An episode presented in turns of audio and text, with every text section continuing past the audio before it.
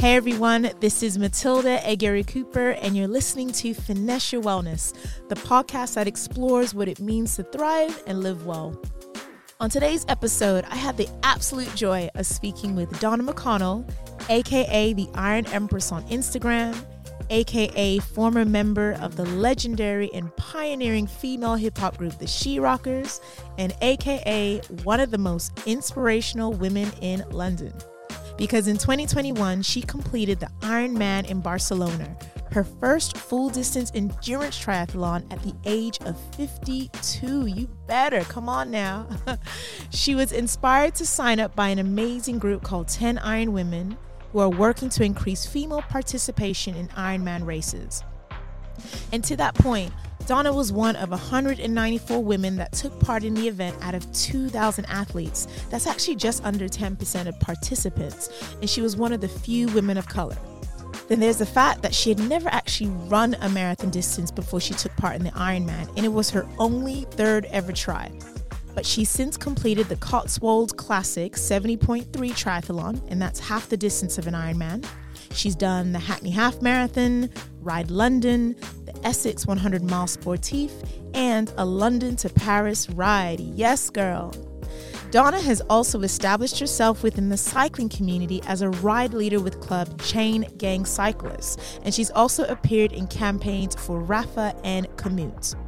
For me, Donna is the ultimate sporty spice who continues to prove that when it comes to movement, it's a lifestyle, and that can absolutely transform the way you show up in the world. She also shows that age ain't nothing but a number. So in this episode, you'll discover how she went from hitting the gym in her teens to completing what's considered one of the world's toughest triathlons in her 50s. And you'll also learn the ways she makes sure that she always puts her wellness first. So let's maybe just start from the very beginning of what I've read about you and heard about you from other interviews. You grew up in West London and you were a super sporty kid. Yeah. Right. Were you like a tomboy? Because I was. Yeah. Apparently that's not the phrase to use anymore. This is what I'm hearing. Yes. I'm not quite up on what the phrase is now, but I would just say I grew up on an estate in West London, and when I was growing up, there wasn't really a stigma about boys and girls playing together, as in football. We just played whatever games people were into. We all did it together. So I played football. I played cricket. I rode bikes. We went swimming. At school, we did lots of team sports as well. I mean, I was at school in the 70s and 80s, and if that makes me sound ancient, then I'm ancient. But nah, far from. There were a lot of team sports. So we were playing competitive netball and football from when we were in primary school. Athletics was also a big thing. We played against other schools. So it was always kind of in me to do sports. And when I was in my teens, the gym started to become a thing as well. And we would just go to the gym in our free periods and check it out and do a bit of working out. And what was it about movement that you loved so much as a young person? And I asked that because when I was at an activewear brand that I used to work for, you know, we launched a foundation just to get more girls moving because they're so kind of reluctant to get involved. So what was it about movement for you that made you think, I'm going to play cricket, I'm going to play football, I'm going to do all the things? I don't know, it just seemed like a very natural thing to do. I mean, growing up in those times, and when you're coming from a family that doesn't have a lot of disposable income, playing out was basically the most exciting thing you could do. So all those sort of sports and games that we did at school, to me, they were kind of like an extension of playing out. I just liked playing. I liked moving. I liked being active. And I guess I just had a lot of energy in that respect. We also roller skated and we played street hockey when I was a teenager. I just liked the feeling of being outside and running about or riding a bike. And I would go outside with my friends from the morning, you know, when it was the summer holidays, it was that thing that they put on memes now, you know, you'd go outside from when you were allowed to go outside. Right. You know, you had to do your chores first. You had to tidy up and that's it. Do all sorts of nonsense that your mum wanted you to do before you left the house. And then when you finally got to go out, then you tried to stay out as long as possible. Right. Without succumbing to hunger or thirst. Because obviously we didn't have much money either to be buying stuff on the road. So if you wanted a drink, you'd either go to your friend's house or you go to your, you know, you'd have to go back home to get something. But yeah, I just loved the feeling of movement. Yeah. So then how did that change for you as you got older? Because I know that same when I was a kid, especially growing up in Texas, I mean, you couldn't get me in the house. I was doing all the things. Mm. But when I moved to the UK around 12, you know, and PE was still a thing. It was very different because now suddenly I was wearing like a uniform and plimsolls, and it was all a bit like, oh, okay, this is a bit restrictive. Mm. And then when I went to college, suddenly there was no PE. And so moving just was starting to kind of dwindle. Was there kind of like a similar journey for you? Like, was there ever a moment where you probably weren't moving as much? And I asked because I'm curious to know then how did we suddenly get back into movement in the way that you're doing it now? Yeah, I mean, I definitely had periods where I wasn't moving as much, but my period sort of came later, like in my 20s. Right. As a teenager, I still was quite active. You know, I was at secondary school, again, where there were a lot of sporty girls. We had some really good PE teachers. And I was never the girl that didn't want to do PE. Right. You know, I never get a sick note for PE. I was always there. And we did stuff like trampolining. I did some archery, badminton. Like, I played netball all throughout secondary school. Even after I finished, we played in a league outside of school. My sister wow. also played netball as well. So, like I said, we just were sporty girls. And when I got into my 20s, obviously between that time I was doing music, so I was traveling quite a bit. So I guess sport kind of fell off a bit then, between sort of 19 and 24. I was doing music and I was performing, so I didn't really do a lot of sport. The last thing I did before I started doing the music was street hockey, wow. which I did with my friends from my estate. And we had a team and everything. But it got to a point where I felt it was just a bit too dangerous. And, you know, I was a rapper now. Had a voice to protect. That's hilarious. I think it's really interesting that not only were you into this variety of kind of activity, but there was a distinctive change when you were pursuing your music career, which is a whole separate conversation, but all people need to do is Google you and they will just be blown. I mean, I went down a rabbit hole on YouTube just to see some of the things you did. I was like, first of all, she was, and it still is fly, but you were like the epitome of fly when you're in your, you know, the peak of your career. Thank you. Yeah, but I mentioned that because very much connected to a community called Run Dem Crew, started by a DJ, poet, musician, Charlie Dark.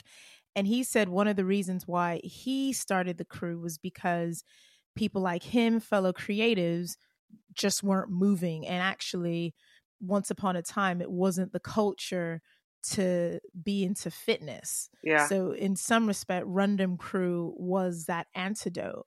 I mean, was that part of how you came across Random when you did? Yeah, I mean, I think I was still moving. I got back into fitness after I had my daughter. So I had my daughter when I was 24. I'd always been like curvier than, say, my friends or whatever. Obviously, at that age, you compare yourself. But obviously, after I had a child, I had this extra weight. And I was like, well, this weight needs to go. I need to lose this weight. So I started going to the gym. And my partner at the time encouraged me to run. And I wasn't really into running. I thought I couldn't run, but then I did start doing it and it did help. Mm-hmm. And yeah, so I guess by the time Charlie asked me to come down and join the running crew, I was already doing a bit of running and I was very much in the gym lifestyle. I was doing weights and I was doing a lot of aerobics. I had this really good aerobics teacher. Well, there were quite a few at Brixton Rec. Oh, I bet, yeah. There were quite a few really good step teachers and aerobics teachers. Loved step. Step was so good back in the day. Yeah, they were so good. And there's so many like super fit black women, and they were just awesome, amazing. So that was kind of what I was doing at the point when Charlie invited me to Run Dem. But I think Run Dem really took off like after I left. Right. And, you know, I loved seeing what it became and what he created there, definitely. And that it definitely did make me feel like I want to be involved in something like this, but I didn't feel like running was it for me. So then what became it for you, and how did you get there? Well, I had quite a stressful job through my late 30s to sort of mid 40s. That's a long time. Yeah. Well, it wasn't stressful at first, but then it sort of became stressful just a couple of years before I left. You know, I was still trying to go to the gym at like 6 a.m. You know, I was doing that typical executive thing of getting up at 5 to go to the gym and then doing like a 10-hour day, then going out, you know, for work, and then doing it all again the next day. Crazy. But yeah, I would go to the gym and do weights and stuff. And then I found this boxing class because I was struggling to fit the fitness into my lifestyle. So I thought, my friend's husband had actually taken me to a gym, a boxing gym once, and I enjoyed the class, but it was in Harrow Road. It was too far. So I thought, let me try and find this boxing class like this near my house. And I found this gym called Miguel's Gym, which was in Loughborough Junction, not far from Brixton. And I started going there, and the gym's owned by a really nice guy. Him and his brothers, they're all part of the boxing community. They've trained fighters, but he went out of his way to really make the gym accessible to women. Amazing. By putting on these boxing classes and just really making a point of advertising that it was, you know, female friendly. His name's Steve Miguel, lovely Jamaican guy. And I started going there, and I just really found a home there. And that became like my real go-to workout. And I started going there like 2-3 times a week. I'd go twice in the week and then once on the weekend. And you'd have to do like bag work for half an hour. And then the next half an hour was like the conditioning stuff. Basically, a million burpees. Wow. You, press up, skipping, just you leave half your body weight in sweat on the floor. Oh, and I just really enjoyed it. And that got me really hooked into fitness again. And then one of my friends asked me if I wanted to train for Tough Mudder. Okay. So I laugh because Tough Mudder is interesting. Yep. And yeah, we didn't just do the half. We trained for the full. Of course you did. So we started meeting in Primrose Hill. Quite a few of us. Most of us didn't even know each other. We just knew this one person. It wasn't Tokes, was it? It was Jimmy. Okay. Because he knows Tokes. And I think there was a year when Tokes organized a team. And I think Jimmy was part of the team. Yeah, I can't remember who did it first. But yeah, I was part of Jimmy's like recruitment. This is what I mean about the crossover. Like, yeah. It's like little London community. Yeah. So we trained for that. I started the running, and, you know, we were doing like strength sessions. We'd meet to do like the bars, hanging from the bars and moving on the bars and stuff like that. And I enjoyed it. And then we did a couple Spartan races. I did the Spartan Super. There was a lot of uphill running, and I was like, you know what? I can't do this. I didn't train enough for that one. And then I got an injury, and I just thought, I'm not doing this anymore. This is too much. And some of the obstacles were really high, and, you know, I don't really scare easy, but I was scared, and I was very aware that I'm just doing this for fun, but I could actually paralyze myself. Yeah. And, you know, you have to sign these disclaimers, don't you? These waivers. Yeah. I remember signing mine for Tough Mudder thinking, you know what? This isn't really me. This is not my lifestyle. Yeah. I've never had to sign a waiver for a run. So, you know. Yeah. So I just thought, no, this isn't me. So I I had done a triathlon about 7 years ago now. Okay. And it was just something I'd read about on the internet a long time ago. And it all stuck with me because it just sounded really badass to me. It's like, what? You swim, you cycle, and you run? Oh my God. Like, it just sounded amazing. And I thought, I'd like to try it one day. And I suppose given the fact that you have always been multidisciplinary, you know, to an extent, that must have possibly been part of the appeal too. Yeah, I guess. A lot of people say to me they could never do it. But to me, it just seemed like amazing that people did it. Not that I could never do it. It's like, wow, people do this. Like, I want to do this. And I guess that's just me. I'm just like that. I get attracted by stuff that other people just think, no, I couldn't do it. Or impossible. Yeah, right. It's not me.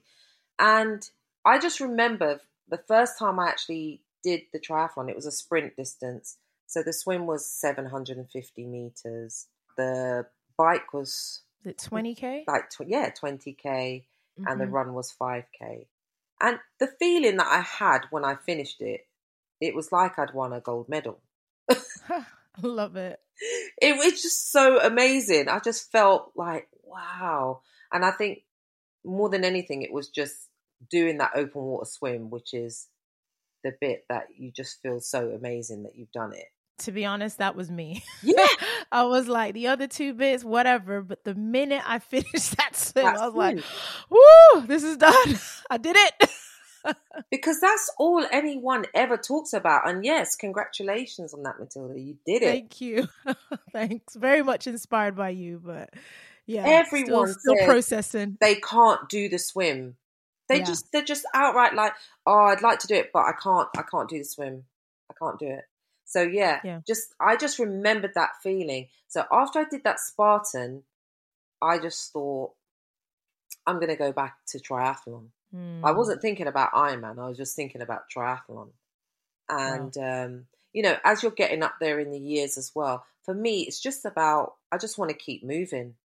I just want to do things that keep me moving, keep me, you know, have something to work towards. Because once I did do that, first event, that Tough Mudder with Jimmy, that did set me on the path to do more events, because before that, I think I'd done like one of those charity moonlight bra walks with a girlfriend, you know, but I'd never really done events. Right. And it's like, wow, so this is why people go and do all these half marathons and these marathons, because this is a good feeling, you know? Yeah, the adrenaline rush is definitely second to none. Yeah. So then I guess this is a nice moment to talk about Ironman, because if people don't know, I mean, I love the fact that you can talk about it so casually because you are now one, but it's the kind of thing where the first time I heard about it, I was like, oh, no. I mean, for those that don't know, this is a long distance race, which is widely considered one of the most difficult one-day sporting events in the whole world. And I think you are the only Black woman from maybe West London, if I was going to niche it down,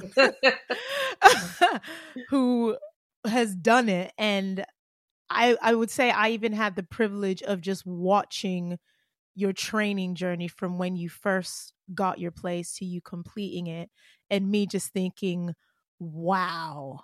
Like, I felt like, I know this might sound a little bit dramatic, but when Obama went into office and we were just like, oh my goodness, one of us is in the office. It was like, oh my goodness, this Black woman who were age mates has completed one of the hardest challenges in the world.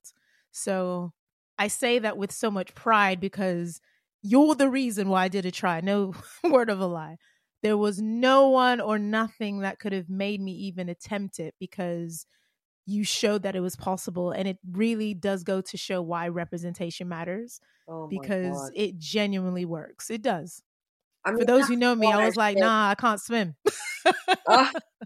Okay, I don't want to give too much away. You break it down, because obviously you knew how to swim, but the swim in an Ironman, how long is the distance? Well, the swim for an Ironman is 2.4 miles. My gosh.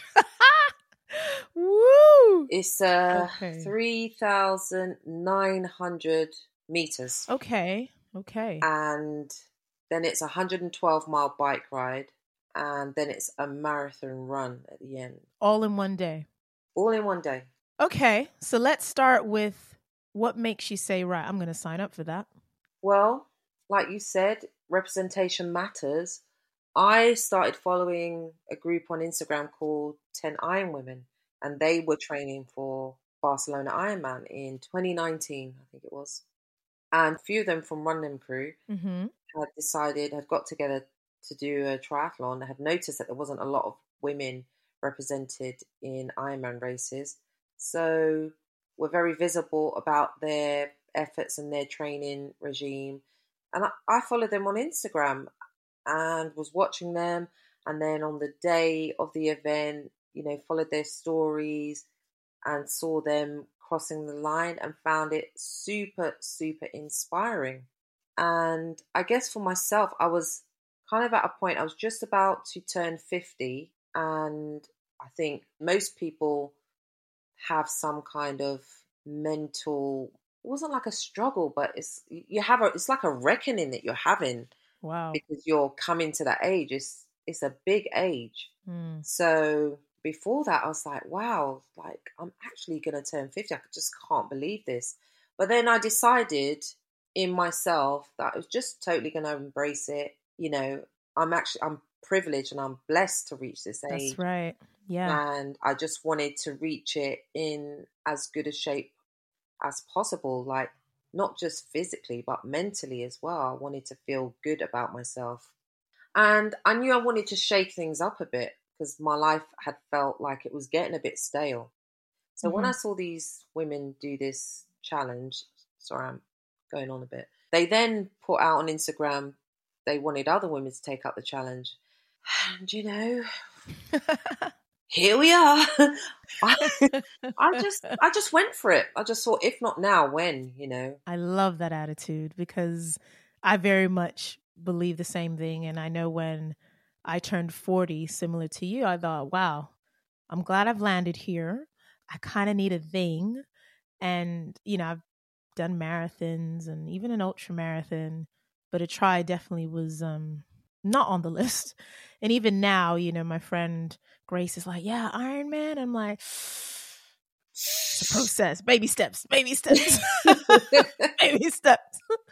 Because there's still a little bit of work I need to do as far as just that water confidence. Yeah. But I'm just curious to know, what was that day like for you? What were the emotions going through your head?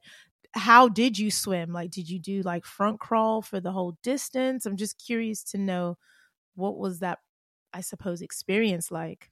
I would say I felt more churned up about it in the days before the actual race day. And yeah, you're just going through so many emotions, like mainly terror, I have to say. Yeah, of course. Especially when I saw the swim course. Oh, it was long, you know, it looked long. Obviously, I'd done quite a lot of training and I'd worked with a swim coach, and then I was doing sessions, coach swim sessions. So I'd done the distance. Okay. Just about done the distance. Actually hadn't done the full distance. Maybe I'd done like 3,000 meters and I had 900 to go. So the worry for me was not making the cutoff time. But on the morning of the event, I actually felt really calm and I just wanted to do it. But when we got to the beach at like 7 o'clock or something, there was a storm. And the water was rolling. It's like it was surfing weather. No. You know, and not even good surfing weather. And I just had to laugh because I just thought, what is this? Like, are you serious? And in the end, they had to cut the swim course. They didn't have any choice because it was crazy. You're right. So we actually ended up doing only a quarter of the distance. It's like 1,000 meters. And it was just an out and back. But even then, yeah, it was conditions for a nervous swimmer. Mm-hmm. I mean, some people didn't finish. Wow. You know, some people didn't make it through the swim, and they had the kayaks lined up going out to the buoy, but they were rocking up and down. It was really hard to actually take a breath. Wow. Because when you got up, it's just water was coming in your face.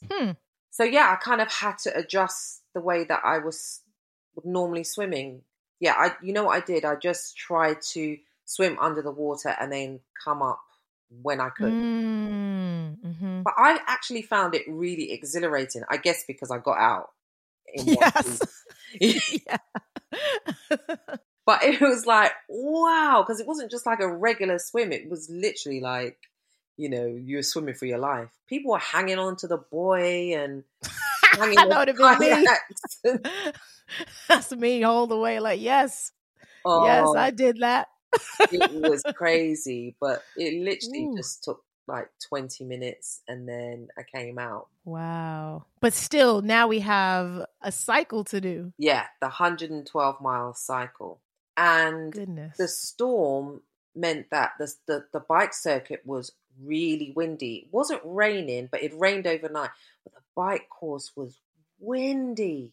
It was like 23 mile per hour winds, or when I tell you, like maybe my normal average speed might be about 20, 25, 26 kilometers. That's speedy. Per hour, right? Right. I was doing like 14. Wow. Like I was pushing. And one of the other Iron Women, she said, oh, you know, keep your cadence low. Don't try to go hard into the wind. So that just meant that you were moving slower, but it was so windy. And you just want to get going. You just want to keep moving forward. The cycling I knew wasn't necessarily going to be an issue for me physically because I'd done lots and lots of riding and I knew that's where I was strongest. But what I didn't reckon on was the official on the course. The official? Yeah, I was being harassed by this official on the course. She stopped me and I think she asked me how many loops I had done. And I said one, as in, like, this is my first one. And she was like, no, you've, like... She's speaking in Spanish to me. I said, well, I don't speak Spanish. and then there was another official with her translating, and he said that you've missed part of the course. I said, what? Excuse you? No. Yeah, excuse you? This is a closed road route. In Barcelona, obviously, I can only follow... Exactly. You know, I don't know my way around Barcelona. But yeah, no, I'm like, no, I didn't miss part of the route. She's adamant that I've missed part of the route.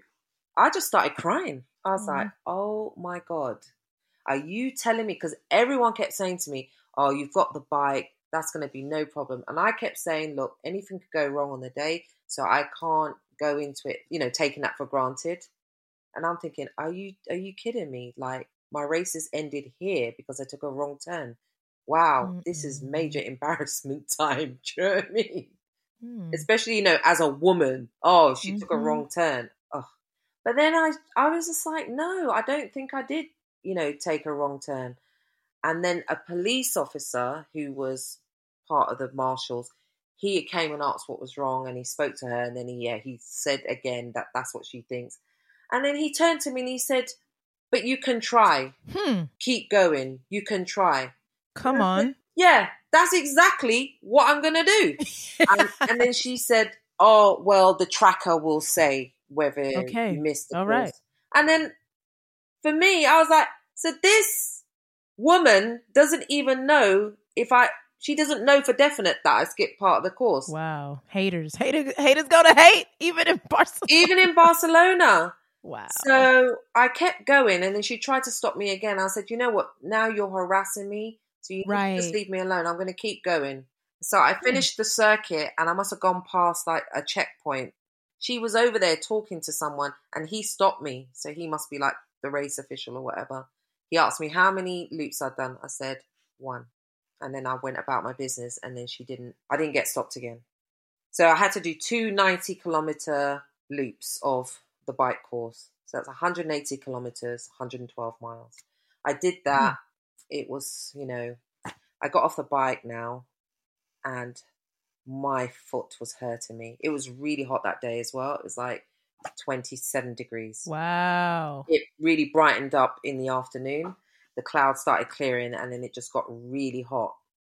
Now, I'm not bad in heat, but when I got on my bike, I think I forgot my bottles. I forgot my water bottles for my bike. So that wasn't good. So what I had to do, I had loads of gels. So I started eating the gels to help hydrate me. That's all I could do. And it took a while to get to the first water stop, but, you know, it kept me going until I did get there. So when I got off the bike now, I was pressing so hard, like my foot was really sore. Wow. I was like, how am I going to run a marathon now? But a whole 26.2 miles. Yeah. So it was 3 14-kilometer loops. So I said, okay, the first loop, I'm going to walk and run it and then try and get progressively faster. I mean, as fast as I can go because I'm not a fast runner yet. Yeah. And so that's what I did. And, you know, the thing is just not to panic in any of these situations because obviously when you panic, you don't think clearly. Right. So I just had to keep staying calm and had to just keep telling myself, you know, just take your time, ease yourself into it, just trot, warm up your legs because I know that my legs need a bit of warming up. My calves often like to just seize up on me without warning. So I'd always try to give myself a good warm up. And yeah, I just started trotting and it started to get dark and the crowd started to thin out, but I just kept going, you know, I just kept going. I was concerned about the cutoff time, but I just kept going. And I kind of got to a point where I knew that I would make it. I didn't feel like I wouldn't make it at any point, but you never want to take it for granted. And when I was on the run course, I could see people passed out. You know, the heat had got to people. People were covered in blankets. People were suffering. You know, you could see it. But I actually just felt strong. Because you did the training. Yeah, but I'm sure they did. Some of those people were younger than me, you know. People react differently to heat as well. True. I mean, you were at the Hackney Half. Yeah, I mean, Costa del Hackney. I've seen many things. Yeah. And I know how it gets. It was like that. Yeah. It was like that. That's wild. But I just knew that once I'd done the second lap, I was on the home straight. But it's still 14 kilometers. Yeah. You know, and I run slowly. So it was like a trot at that point. But I just kept going. I kept pushing myself. There were people on the course, people who'd taken part in the race that they wait around and cheer you on. You know, other spectators were cheering you on. The other runners were cheering you on. Earlier, when I'd started the run, there was a guy on a bicycle following me and he's saying to me that I wasn't going to make it. What is with... Wow. Who are these people? They were picking on me, man. And then he was riding behind on the bike and I could hear his chain going round, his drive chain. It was really crackly and it was annoying me. So I said to him, look, you need to back up because I didn't pay my £600 to be with you. So... like fall back a bit. So he did fall back and then he disappeared. And then another guy came and he said to me, you can do it. Keep going. Yes. Those are the people you need in your corner. Yeah. And I just kept going. He's like, you can do it. You can make it. Keep. And he was on my shoulder saying all the positive things. And then row. And we had a cheer squad, a 10 Iron Women cheer squad. They were out on the course. So every time I came round, they were there. And they was like screaming, yes, Donna, you can do it. And then finally, I was on the final lap. And, you know, I was running and I could see the finish line and they were like, right, yes, you're going to come in now. Roe gave me the 10 Iron Women flag and I ran down the carpet and it was just like, whew, yeah, all the feels, just, I did it. I finished. And, you know, there were 12 of us Iron Women that did it, all from varying ages, There was somebody from each decade, 20s, 30s, 40s. And me 50, and we all finished. Mm-mm. I mean, what was the biggest lesson that you kind of took away from completing the Ironman? Yeah, I just feel like, yeah, it just takes you to another level. That amount of training that you have to do, the person you have to become to do that, it just reminded me of the person that I am, you know, the person that I can be, the person that can be really dedicated to achieving something, really single-minded about it. And I think sometimes there's that tendency when you get older to, you know, to soften up, maybe to take the easy route, or, you know, maybe to talk yourself out of doing things. But I just came back to that person who's prepared to have a go. It's not about even having a go and you have to achieve it. You have to complete it. Like you're a failure if you don't achieve it. It's having the courage to put yourself out there. And I think that's what that's taught me. Like, just have that courage to go for what you want. Mm. Don't talk yourself out of things. Because a lot of the times we do. It's not even other people that can put us off doing stuff. It's us. You know you want to do something, but part of you thinks, oh, I'm too old for that, or I don't think I could do it. But you don't try. You know, you've got to try. 100%. I think what's interesting for me is clearly you're a brave and courageous woman. Thank you. But there was also a time in your life where you were obviously challenged as far as maintaining that fitness lifestyle with your work and your career. And so I'd just be curious to know, how have you managed to find that balance? Because a lot of people that come through like the Fly Girl community, they're, you know, professional working women, you know, high flying women, ambitious women, and they're always like, well, I struggle to find time to do this because they're so committed to their career path. Mm. Yeah, I mean, I guess I used to be like that as well, but then I got to a point where it was having a negative impact on me, right? On my health, on my mental health. And what I always tell people is that you have to turn up for you. And I wasn't turning up for me. So when I left the job that had become very stressful, going forward, I made sure to put myself in a place where I could achieve a work-life balance. Right. That's what I did. So I kind of made my life accommodate fitness, made my working life accommodate fitness. That's the only way I could achieve it. So the last place that I worked at, my working hours were like 8 till 4. Okay. Yeah, which was great. Yeah, which was. I was like, I had to do the math. I was like, oh, okay. Yeah. Which was very good, obviously. But I mean, it was in part luck. But I definitely, when I was looking for a new role, that was a part of my focus. Like, I want to have a better work-life balance, and I want to be able to do my fitness. So 8 o'clock is still early. But you get to lock off at 4. I mean, I work early. Right. Because I mean, I start work at 8. I'm not finishing at 4. Yeah. So I was able to, you know, work out after work.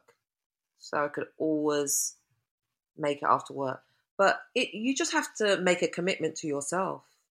And I know that for me, I always feel better if I'm active. I always feel more positive when I'm active. If I'm moving. So an hour a day is not really a big commitment for me. No. I know for other people it is, but for me, it's just not a big commitment. It's like the bare minimum commitment. Yeah. But you've also made it a part of your lifestyle now, right? Yes, so, exactly. You know, I mean, it was a part of my lifestyle before, as in, you know, I went to the gym, and when I started the boxing classes, fitness definitely just became a part of my lifestyle. And then I started doing the Tough Mudder. But with the cycling, even more so, you know, following Ironman, I got involved in the cycling community. So, and I'm a ride leader now for Chain Gang Cyclists. You know, they're my bike family. And I get up early twice a week, Tuesdays and Fridays. I go to Regent's Park for 7 o'clock to do morning laps. We ride around Regent's Park outer circle, and then we'll have coffee, and then we go for long rides on a Sunday. So yeah, that is my cycling lifestyle. But I'm definitely going to continue to do triathlon and to do other events because I feel like, yeah, it just challenges me, in that way. Like you said, with the swimming, there's room for me to improve with the swimming and there's room for me to improve with the running. And it's the running I really want to try and improve the next year because my running times, they're just, for me, I would like to be a bit faster because I don't want to do 6 hour marathons or, like 3 hour half marathons. I would really like to work on that, if I'm going to do like a full Ironman again, which I would like to. I think I'm going to join a triathlon club this year as well.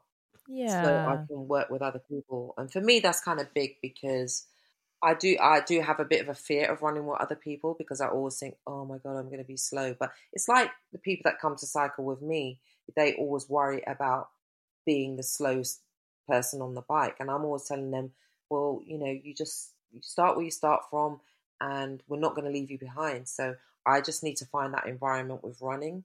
Yeah, and there are communities out there that cater for all types of paces, and no matter where people are at on their journey. But I guess I'm also quite curious to know, and maybe we're kind of glossing over it simply because yes, you're in your 50s, but if people were to meet you, they'd be like, what are you talking about?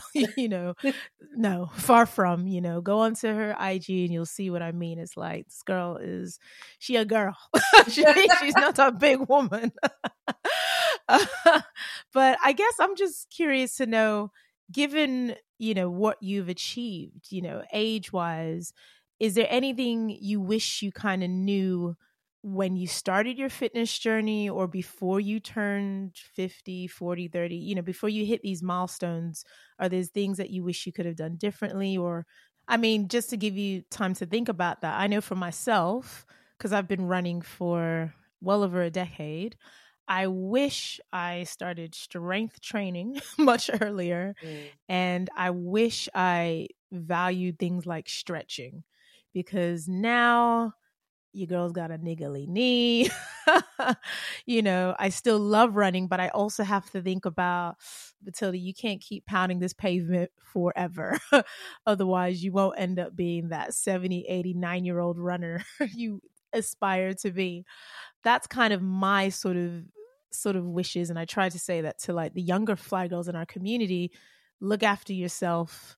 Make sure you're being holistic with this. Don't just go hard on one thing, because then when you mash yourself up, recovery is not fun. The thing is, I've done weights on and off since I was in my 20s. So I've actually done a lot of strength training, and amazing. I've been doing it on and off the last 10 years. And I think that is probably why when I did Ironman, one of the things I was proud of is that when I actually finished it, like my body wasn't broken, I actually felt quite strong. And my knee issues, I did have some knee issues and some calf and Achilles issues. They've actually got better despite, the volume of training that I was doing. I guess for me, the thing I would have liked to have taken up when I was younger is yoga, is to have already started a good yoga practice, because I think definitely mobility is really important as you get older. I mean, I'm not bad, but I'm not super flexible. But when I went to have my bike fit, I mean, the guy that fit my bike, he was impressed with, my mobility. I think it's not bad for my age, but it could be better. And that is definitely something I'm going to work on. But yeah, I always definitely advise, like even the younger cyclists that I ride with a lot of 20-year-olds to get in the gym, to do some strength work and stuff. A lot of them are just a bit scared of it because they don't really know what to do. But I've been lucky in that I've always had friends that I can call on to show me the ropes. And that's all you need, really. You need somebody who knows what they're doing. Like, they really need to know what they're doing. Or you get a trainer for a month so they can show you the ropes. And then just get in there and start doing it. But I just wish I'd started younger, you know, with all the events and maybe doing triathlon, and then maybe I'd be in a position to like properly race it. But people my age, they do race them, you know, the age groupers and stuff. So, you know, I just have to go from where I am, you know. I'm here, I'm 53, I'm doing the events, I have the fitness and endurance, or I can obtain the fitness and endurance to complete these events, and I do enjoy doing it once I've got through the grueling training. Nice. And then sort of kind of wrapping up, final question. When you aren't being the superwoman that you are, what do you do for downtime and self-care? I am just very chill. I lie on my sofa. I'm really not super social anymore. I like to read, get my hair done, catch up with my friends. All the things. Hair did, nails did, everything did. Yeah. You know, a bit of pampering. I like to dance. I still like to enjoy myself, you know. I like to dance, meet my friends for drinks. I'm not really massively into restaurants, but I'm into being social. So if people want to go out to eat, then I'll do that. That's it, really. Nice. And I suppose, what does wellness mean for you? That's the very final question. Yeah, for me, wellness, it does mean taking care of yourself. I mean, I wouldn't say I'm the girliest of girl, but I do like to take care of myself, as in, you know, look after my skin and look after my hair and, you know, my mental health. If I'm feeling a bit stressed, I want to make sure that I'm starting the day with affirmations and, you know, starting the day on a calming note, eating well, drinking lots of water, getting good quality sleep, just really thinking about what I'm absorbing and what I'm taking part in and who I'm surrounding myself with. You know, like you said, it's a holistic thing. And if you're not careful, you can find yourself absorbing like negative things from social media or negative energy. So you have to really be mindful of these things. Nice. Thank you so much, Donna. This has been a fly chat. Thank you. It's exactly what I expected and wanted it to be. Oh. So where can people go if they want to follow your epic journeys and just kind of, watch the evolution as I have? Well, you can find me on Instagram at _IronEmpress.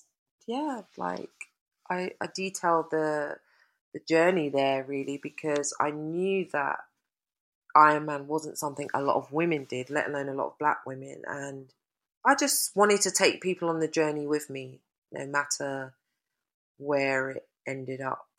And so you can see a bit more about my story there. Sweet. Thanks, girl. Thank you.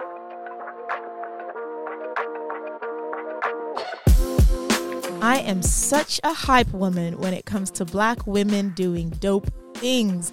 And I'm just glad that there are women out here like Donna who continue to challenge the status quo and misconceptions of what we're capable of. So here are my top 3 takeaways. Number 1, there's a real benefit in starting your fitness and wellness journey as soon as you can. Now, Donna herself was really active in her childhood, and I will never forget when I was in my 20s, my journalism mentor, who was really into fitness and exercise, he told me, look, you need to start now, because if you do not, it's going to be so much harder to maintain when you get older. And honestly, Justin ain't never lied, because now my 40s, I got to watch my knees. There's this layer of belly fat that's trying not to go anywhere. Ugh, but anyway, I am truly so much in love with movement, and I really owe that to just doing it for such a long time.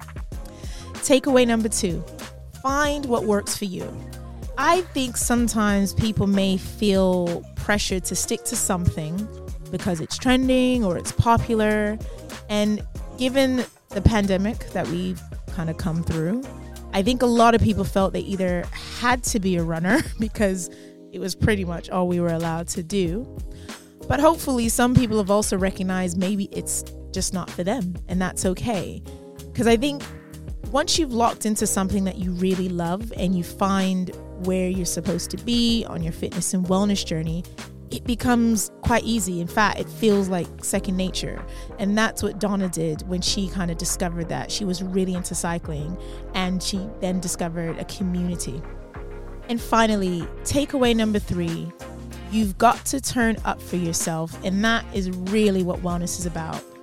Donna found that movement gave her the balance she needed when she was doing a stressful job. And so whether you decide to do an epic challenge like an Ironman, hey, never say never, or you start like a new walking habit, giving yourself the space and time to just move in however makes sense to you really does the mind and body good. The most important thing is just about making these moments just another thing to do because you want to, right? It just becomes a natural part of your lifestyle. So I hope you enjoy this episode of Finesse Your Wellness, brought to you by Fly Girl Collective, a space for Black women and women of color who want to level up their wellness and lifestyle. You can follow Fly Girl Collective on Instagram, Twitter, and Facebook, or sign up to our mailing list at flygirlcollective.co for lovely tips, goodies, and invites delivered straight to your inbox. Also, if you have loved what you heard today, rate and review us on iTunes. And if you are kind enough to give us 5 stars, we will give you a shout out. Thanks again for listening. Always appreciate your time, your energy. I can feel it through the mic. Catch you on the next episode.